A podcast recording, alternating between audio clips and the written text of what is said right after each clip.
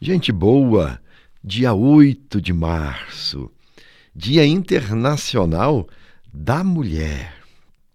É especial para dedicar este programa a elas então, que dão a sua contribuição social, a sua contribuição na igreja, na família, no mundo da política, que ainda precisa abrir mais espaço para as mulheres, no mundo da educação, quão grande é a participação da mulher na área da saúde e da ciência, enfim, em todas as áreas da vida.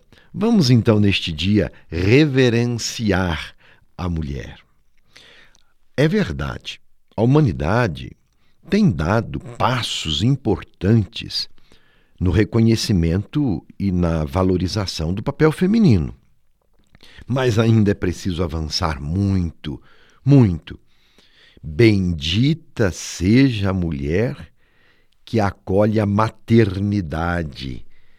Que grandeza para uma mulher ser mãe, não é verdade? A campanha da fraternidade deste ano, que é ecumênica, nos ajuda nesta reflexão, porque chama a atenção quando oferece dados estatísticos da vulnerabilidade social em que a mulher está exposta. Eis aí uma questão que precisamos refletir. Por exemplo, a taxa de assassinato de mulheres vem aumentando. E vem aumentando no mundo, e muito particularmente aqui no nosso Brasil. E, em sua maioria, estas mulheres assassinadas são pobres, são negras, vítimas do preconceito e do racismo. E, como eu já disse outras vezes, o período da pandemia acabou por escancarar a violência sofrida por elas nos lares. Esta realidade e outras mais demonstram a importância de avançar nas reflexões que vão além das discussões de gênero, da relação homem-mulher ou da desigualdade entre os sexos. Outras reflexões necessitam ser contempladas, sobretudo as questões que envolvem a discussão sexual do trabalho e outras questões como a laicidade do Estado, o Estado é laico, mas não é ateu, especialmente no caso das mulheres, a ausência de políticas públicas para que assistam as mulheres vítimas de violência, de abandono, de exclusão social. Recentemente, o Papa Francisco chamou a atenção para o cuidado e a responsabilidade de todos para com as mulheres, quando ele disse assim: as diversas formas de maus tratos que muitas mulheres sofrem são uma covardia e uma degradação para toda a humanidade, para os homens e para toda a humanidade. Uma degradação. Muitas vezes falamos das mulheres de forma abstrata, sem compromisso, sem compromisso com a dura realidade que elas enfrentam. Então necessitamos, para levar a sério essa reflexão, nomear as mulheres, saber quais papéis e causas elas assumem. Então, vamos fazer um exercício agora, você que está me ouvindo, pergunte-se: em sua paróquia, lá na sua cidade, quem são as mulheres catequistas quem são as que atuam na pastoral da criança? Você as valoriza? Quem são aquelas que atuam na pastoral juvenil, familiar, pastoral do menor, que vai ao encontro dos enfermos? E na vida pública, aí na sua cidade? Quem são as mulheres que participam dos conselhos municipais, do legislativo, do executivo? Nas periferias, nas associações de bairro. Quem são as mulheres que defendem as causas da natureza, as causas ecológicas? Todas elas possuem uma identidade, têm um nome, têm uma história e exercem um papel de grande significado na vida social. Refletiu, pensou, conseguiu identificar? Infelizmente, elas são esquecidas, não são visíveis, não se dá a elas o devido valor. E por isso, então, elas também se desmotivam a continuar exercendo o protagonismo que devem exercer nessas realidades.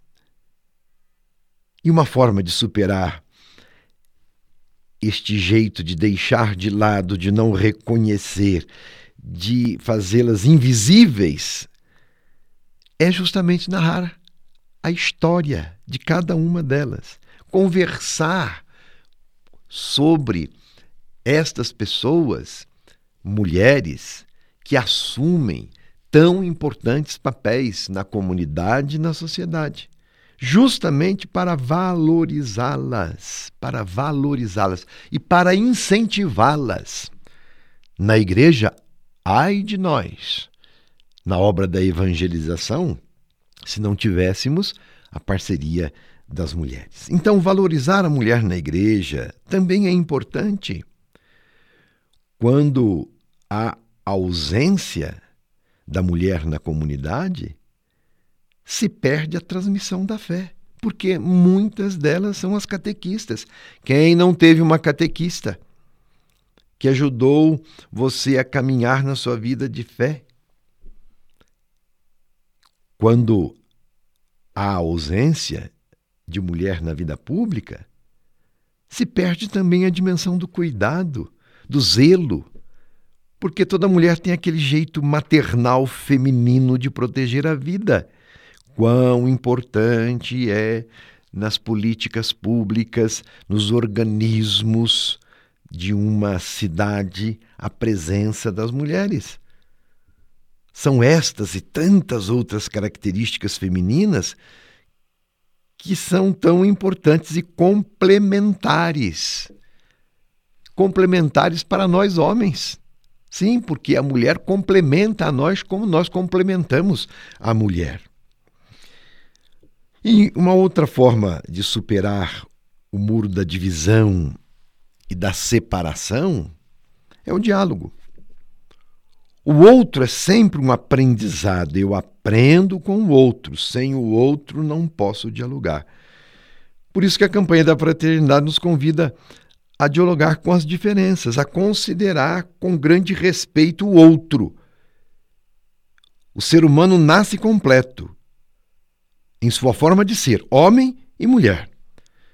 Por isso, há uma identidade sexual completa desde o nascimento, mas não é plena a nível existencial. Daí o esforço de cada um para superar os distanciamentos, a fim de viver em harmonia e construir identidade masculina e feminina integradas, de modo que masculino e feminino se completem. Vamos então procurar valorizar mais as mulheres na comunidade. Aprendemos com Jesus e como ele se relacionou com as mulheres do seu tempo, sabendo recriar o sentido da identidade das mulheres à luz da sua mensagem. Olha, a reciprocidade do homem e da mulher também se encontra no livro do Cântico dos Cânticos. Ali a gente vê um poema bonito: Meu amado é para mim e eu sou para o meu amado. E em Paulo, o amor conjugal comprometido, o marido cumpre o dever conjugal para com a mulher e, igualmente, a mulher para com o marido. Enfim, somos convidados a celebrar este dia refletindo e repensando as nossas práticas e a nossa dívida social que a sociedade tem para com as mulheres. Meu abraço carinhoso a todas as mulheres neste Dia Internacional delas. O que nós homens seríamos sem vocês? Não somente precisamos das mulheres para existir, mas também para viver a vida com sabor, com colorido, com paixão, com beleza, com harmonia. Benditas sejam as mulheres, e que a bendita entre todas, Maria, a mãe de Jesus, abençoe e proteja as mulheres. Amém. E no próximo programa, eu convido você para juntos iniciarmos uma reflexão sobre a campanha da fraternidade deste ano.